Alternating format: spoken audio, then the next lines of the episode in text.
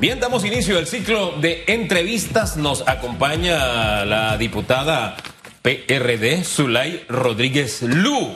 Señora diputada, muy buen día.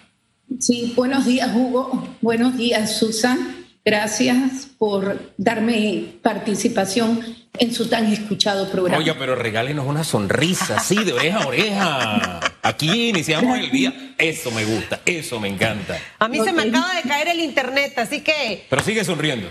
Sí, sigo sonriendo y, por dentro estoy diciendo, oh, Edwin Franco, por favor, para que reinicie el, el chéchere este, porque si no la gente no va a poder ver la entrevista. Zulay, gracias por estar con nosotros esta mañana. Eh, me gustaría arrancar la conversa. Eres diputada del Partido Revolucionario Democrático que está en una alianza con el Partido Molirena. Hoy tenemos una pregunta en redes y veíamos ese escándalo eh, en este momento con tres detenciones.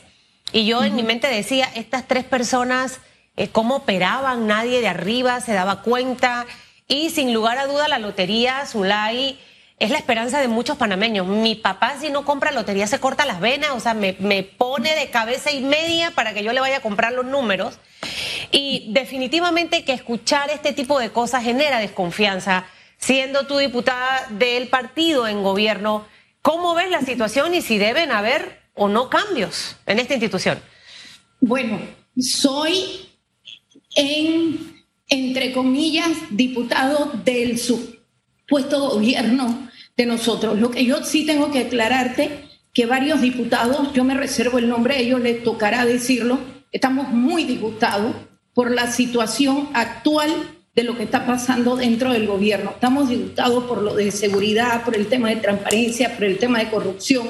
Estamos disgustados porque consideramos que no ha habido respuesta específica y porque no se han hecho investigaciones. Incluso muchos de la membresía de nuestro partido estamos disgustados porque consideramos que hay un ministerio público permisivo que ha apoyado a Varela o que pareciera que tuvieran un pacto con Varela para que no se investigaran los escándalos, los eh, hechos de corrupción y sobre todo todo lo que está afectando en este momento al gobierno nacional que eh, consideramos que no ha tenido mano dura con lo que es la delincuencia y sobre todo con estos casos de varios poderosos en los sectores económicos.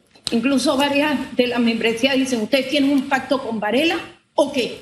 Así que créanme, no somos todos los diputados que estamos contentos con la gestión actual de lo que estamos viendo, de lo que pasa actualmente. Eso sí quiero hacerte eh, énfasis porque hay muchos que quizás no lo digan como yo, no se atrevan a decirlo, pero hay mucho resentimiento por cosas que se pueden hacer bien, pero que no las quieren hacer o no tienen el valor de tomar decisiones que hace tiempo debieron haberse tomado. Oiga, diputada, a propósito de hace tiempo, hace tiempo no conversábamos. Qué bueno poder hacerlo. No conversábamos hace tiempo. Sí. Oye, ya han pasado muchas cosas, pero de su respuesta em, tomo la base para, para, para iniciar la conversa. Mire, te habla de pactos, dice que no todos ustedes están contentos. No. Habla y, pone entre comillas diputados del supuesto gobierno. Entonces me salta a memoria su proximidad con el señor Ricardo Martinelli, que es un hecho público. Entonces me pregunto, ¿usted se siente más cerca de don Ricardo Martinelli y su grupo político que del actual gobierno Ayúdame a entender un poquito cuál es el mapa mental político de Zulay, donde se ubica en este momento. Yo no voy a negar que Ricardo Martinelli eh, es mi amigo, me dio la mano cuando todos los demás canales a mí me cerraron y ni siquiera me daban el derecho a réplica, él me dio la oportunidad en su programa de televisión. Eso yo no lo voy a negar, pero yo pago mi propio programa, yo tengo mi contrato, incluso siempre se reforma con Juan Pino, así que nada es gratis en esta vida, o sea que no pueden decir que a mí me están regalando el tiempo de televisión en otro programa. Eh, en su momento, en su administración, yo tuve su crítica, al igual que lo hice con Varela y al igual que lo estoy haciendo con el gobierno de Laurentino Nito Cortizo. En esto nada está definido.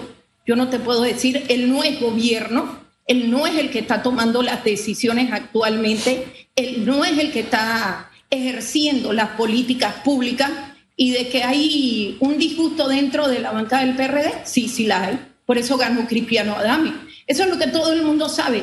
Cristiano no era el favorito del órgano ejecutivo. Eso ustedes lo saben, ¿verdad? Habían, ellos estaban apoyando, incluso otros diputados, y los diputados de la bancada, 24, votamos con Cristiano. Yo no voy a decir por pase de factura, sino porque nosotros queríamos hacer que las cosas funcionaran dentro de la Asamblea Legislativa y que muchos proyectos de ley que nosotros consideramos que tenían que ser discutidos, como el tema de los bancos, de la financiera, de la rebaja de los intereses, eh, nosotros crisol de raza, temas migratorios, temas seguridad, eh, nosotros le pedíamos a Cristiano que lo discutieran porque si no lo hicieron en el periodo pasado y en estos dos años de gobierno, nosotros queríamos que en estos años se discutieran porque todos los proyectos para los diputados son importantes. Así que no nos pongan a todos en, el mismo, como decimos, en la misma, en la misma, en la misma bolsa. O, Exactamente. Ahora, Zulay. Nosotros hemos criticado mucho y lo hemos hecho de frente al ministro de Seguridad, quien tú crees que nosotros lo citamos en la Comisión de Familia. Y Ahora, te interrumpo. Te interrumpo un momento porque has dicho cosas muy importantes. Em, hay diputados que no están con texto, fine. Exactamente. ¿Cómo, sientes, ¿cómo sientes eh, eh, tú a ser de las diputadas que básicamente está allí trabajando, activa? Eh, porque al final eres diputada del país, de todos los panameños. No debieras responder a ninguna línea que vaya en contra de los intereses del país. Pero yo personalmente siento, Zulay, que Cristiano Adames a mí me desinfló. O sea, así como uno se desinfla eh, con el tema de la gestión de gobierno, has hablado de que algunas cosas sí, pero las que no se dicen, y eres una de las voces que se atreve a decirlo, ¿sientes que el señor Cristiano ha llenado las expectativas en estos meses o hay cosas que en realidad tiene que mejorar? Eh, no, Cristiano dentro de todo ha demostrado que es un gran persona diplomática y ha hecho su trabajo y nos ha discutido proyectos de ley que nadie se ha atrevido a, poner sobre el tapete. Por ejemplo, el tema de los bancos y financieras que a mí me han dado tan duro, él hizo la mesa técnica con Roberto Ábrego, lastimosamente pues se nos fue el tiempo. Eh, él ha escuchado a los diputados como anteriormente nosotros eh, sentíamos que no se nos escuchaba él ha dado margen de conversación para la Cámara de Comercio, para los empresarios, para la gente de a pie, y ha sido una persona que ha hecho de la Asamblea una Asamblea de puertas abiertas.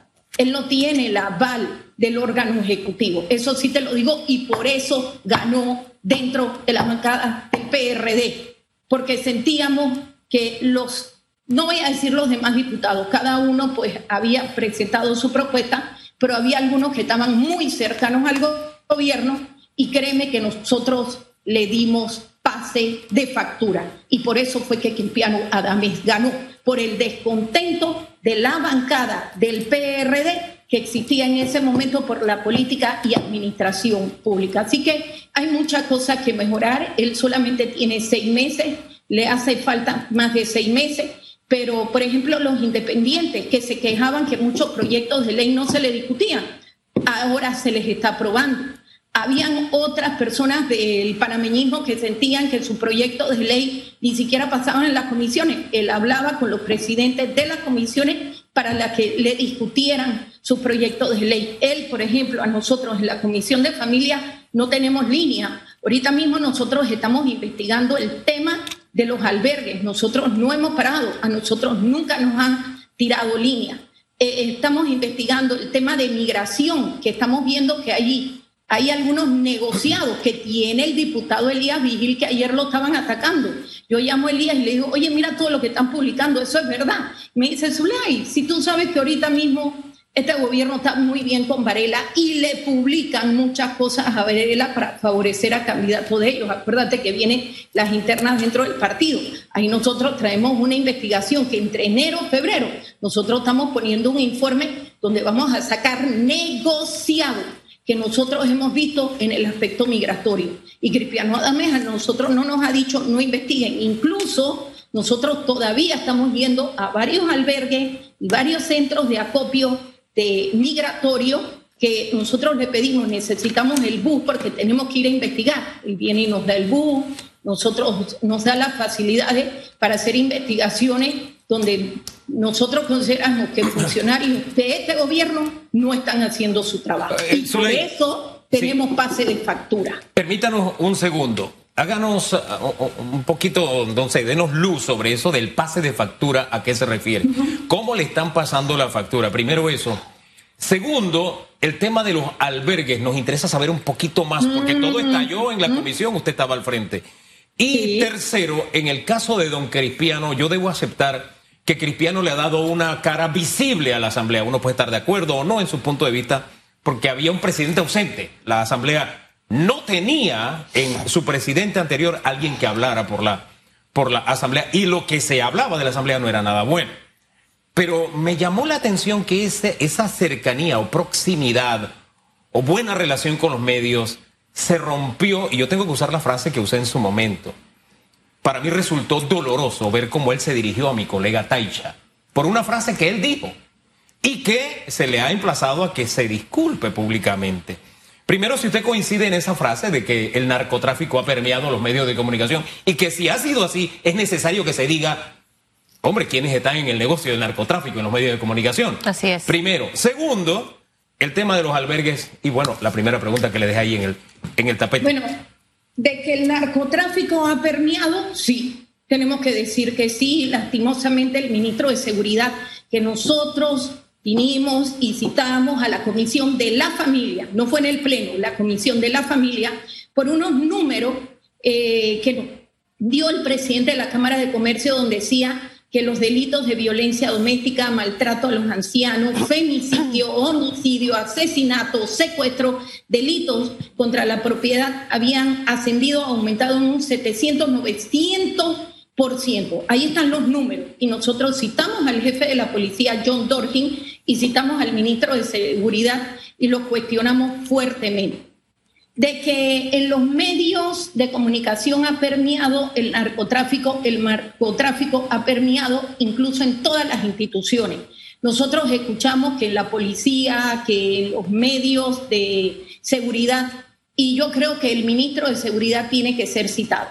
Medios de comunicación, bueno, yo tengo en mis redes sociales y yo creo que ustedes han visto las publicaciones donde nosotros señalamos en años anteriores, yo no puedo decir actualmente el caso Samos con el señor Eichmann, de que hay escritos de eso, el caso del señor Carlos Geleta, donde se le involucró también en caso de narcotráfico. Yo no sé si su familia en estos momentos tenga alguna vinculación con RPC, no lo sé si él esté vinculado o no, pero incluso nosotros señalamos que Varela en el pasado eh, quitó unos radares, eso está dentro de los medios de comunicación, que detectaban cuando las lanchas rápidas pasaban. Nadie hasta la fecha ha hecho ninguna, ninguna investigación. En el caso de los albergues, nosotros nos sentimos totalmente desilusionadas con Javier Caraballo, que yo le voté en contra.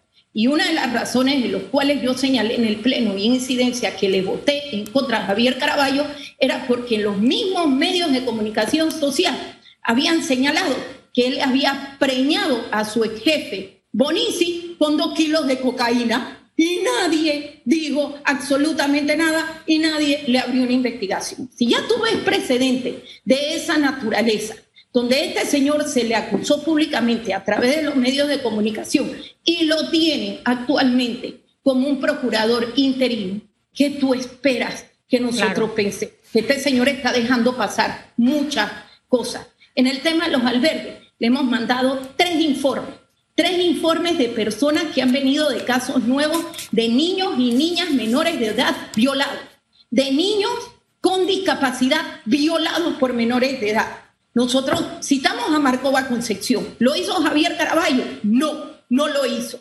Nosotros citamos a Sara Rodríguez. ¿Lo hizo Javier Caraballo? No lo hizo.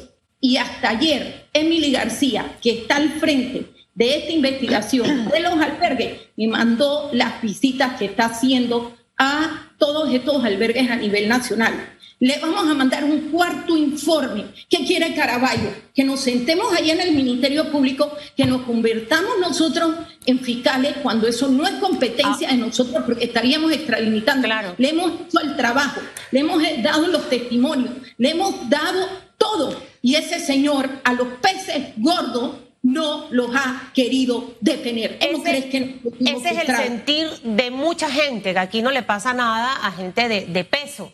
Eh, ¿Qué van a hacer ustedes para que, para que esto no ocurra? ¿Cuál va a ser esa mecánica que van a llevar? Y para, para aprovecharte, dos cositas más rápidas también para que nos las puedas responder. Hablabas hace un momento de la gestión de algunos funcionarios de este gobierno. Eh, ya es hora de que el gobierno haga cambios de fichas. ¿Qué ministerio, qué institución? Tiempo debió haberlo hecho. Se lo hemos pedido, lo hemos puesto en el Pleno. Cambia varios ministros Mira, ahí está cuando vinieron las reformas electorales.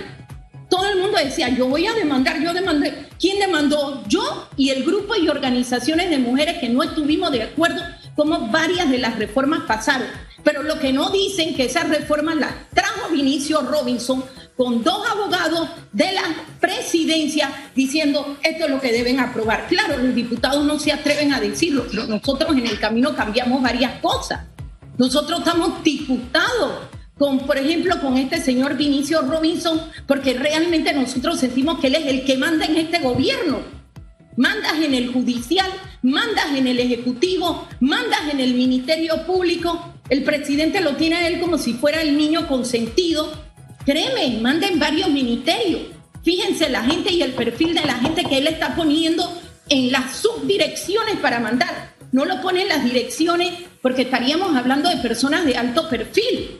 Claro que estamos disgustados. Lo que pasa es que yo sí lo digo.